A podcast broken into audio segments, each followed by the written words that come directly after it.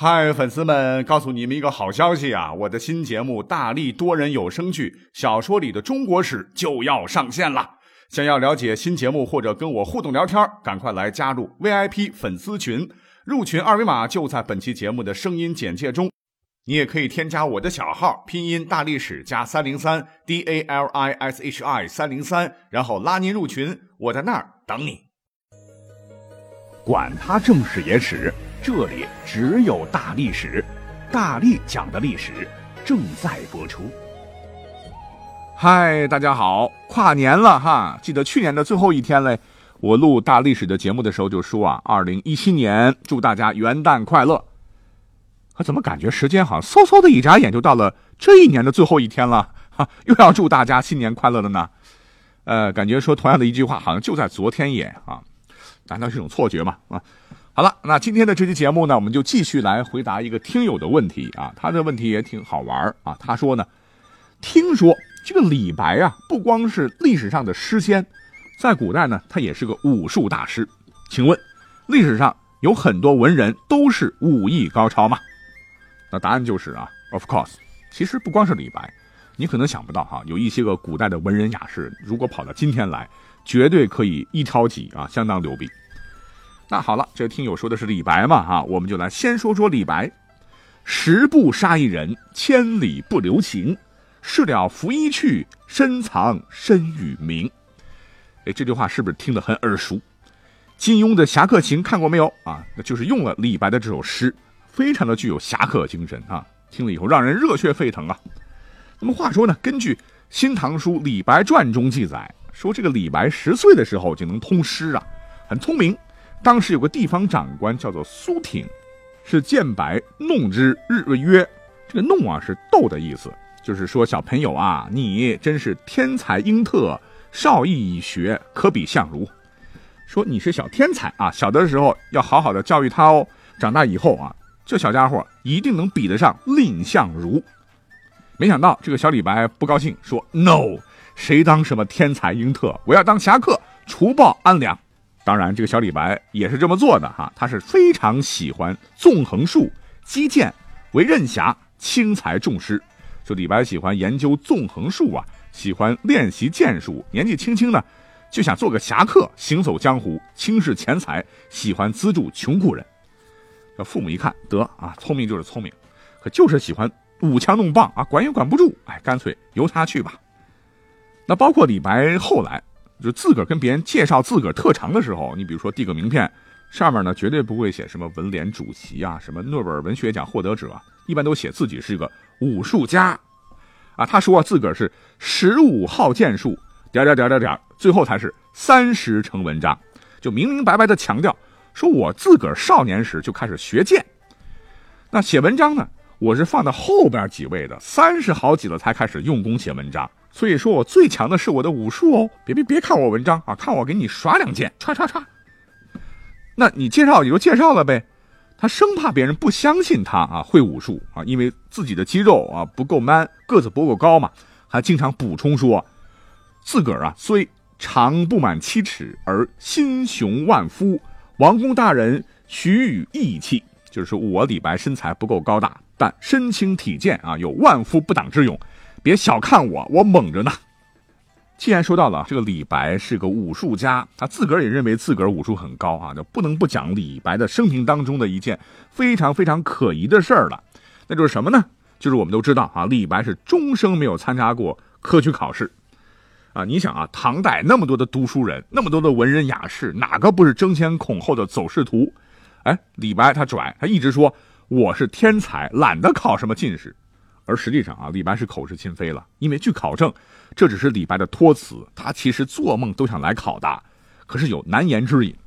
一个是他可能根本没有资格去参加科举考试，因为他祖上犯了法呀，被流放到苦寒之地边远的碎叶城，那没有经过官方允许啊，偷偷的又溜回了内地，所以李白他是个黑户。一方面家里人为了生计做了商人啊，罪人加商人，当时商人地位很低哟。家里头成分不好，所以呢，我本不弃世，世人自弃我啊。李白就是他不符合当时的报考条件的。那还有另外一个原因吧，今天要重点讲一讲啊。据说呢，是李白因为会武术嘛，啊，早年在家乡年轻气盛啊，杀过人，啊，而且还不止杀了一个，所以才被迫放弃了高考，远离家乡，是云游四海。嗯，您没听错，我们的诗仙李白，曾经就是个杀人犯啊，因为这可不是我瞎编的。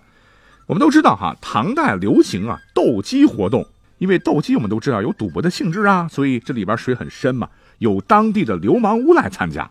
有一次呢，这个李白在家乡四川玩斗鸡，就和这帮古惑仔发生了争执。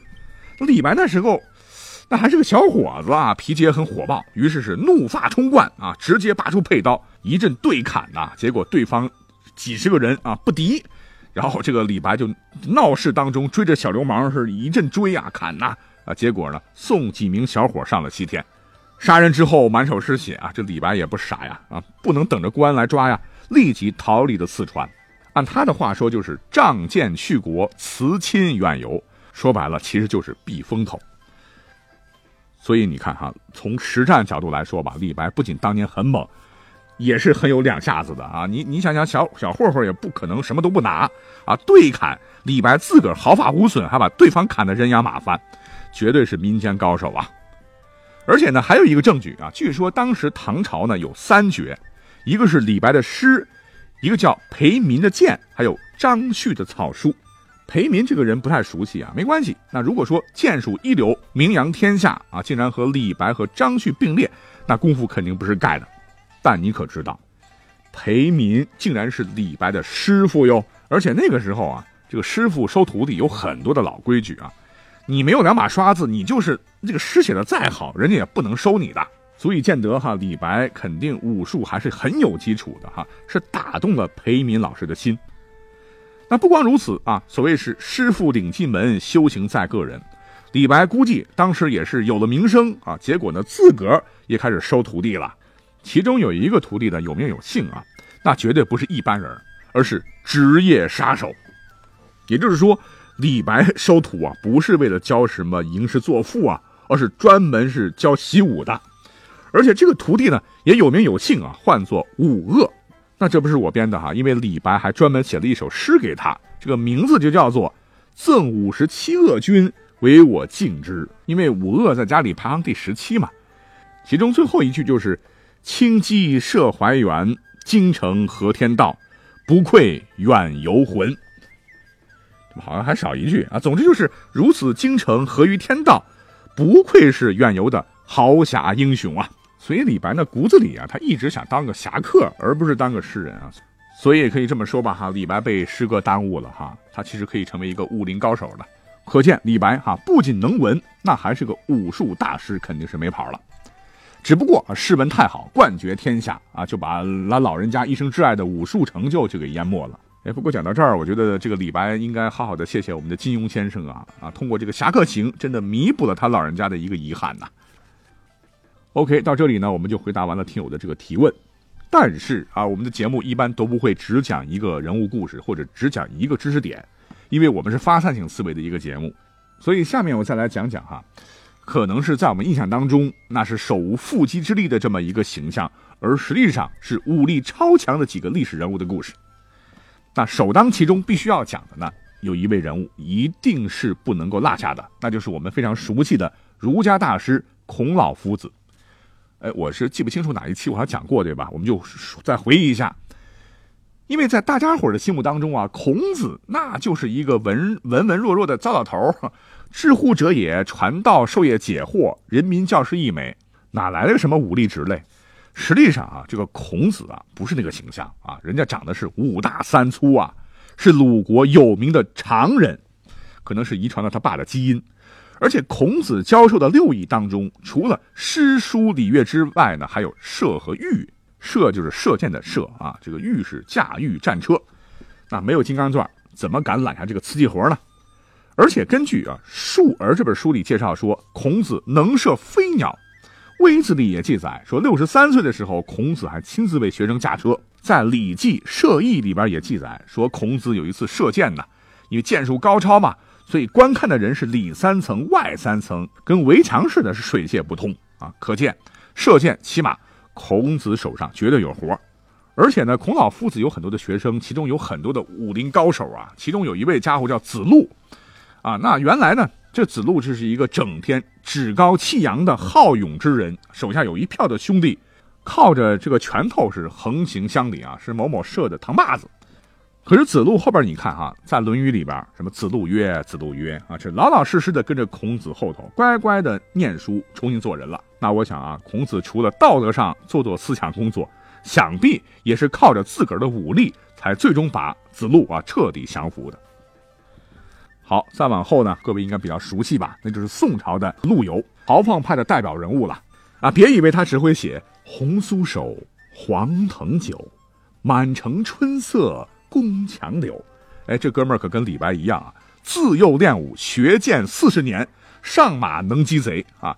那能征善战就不讲了哈，就单讲一个这么一个真事儿啊。绝对是历史上发生的。那么话说呢，陆游在四十七岁的时候，应四川宣抚使王延相邀，赴汉中抗金前线。可是他有一个习惯，就是每逢休战之时呢，就喜欢在山中打猎。有一次，陆游就带着一些官兵啊，到山中打猎了哈。其实也是一种军事演习。直至日期，哎呦，大家都觉得倦意以后啊，就下马休息了。忽然怎么样？一阵冷风袭来。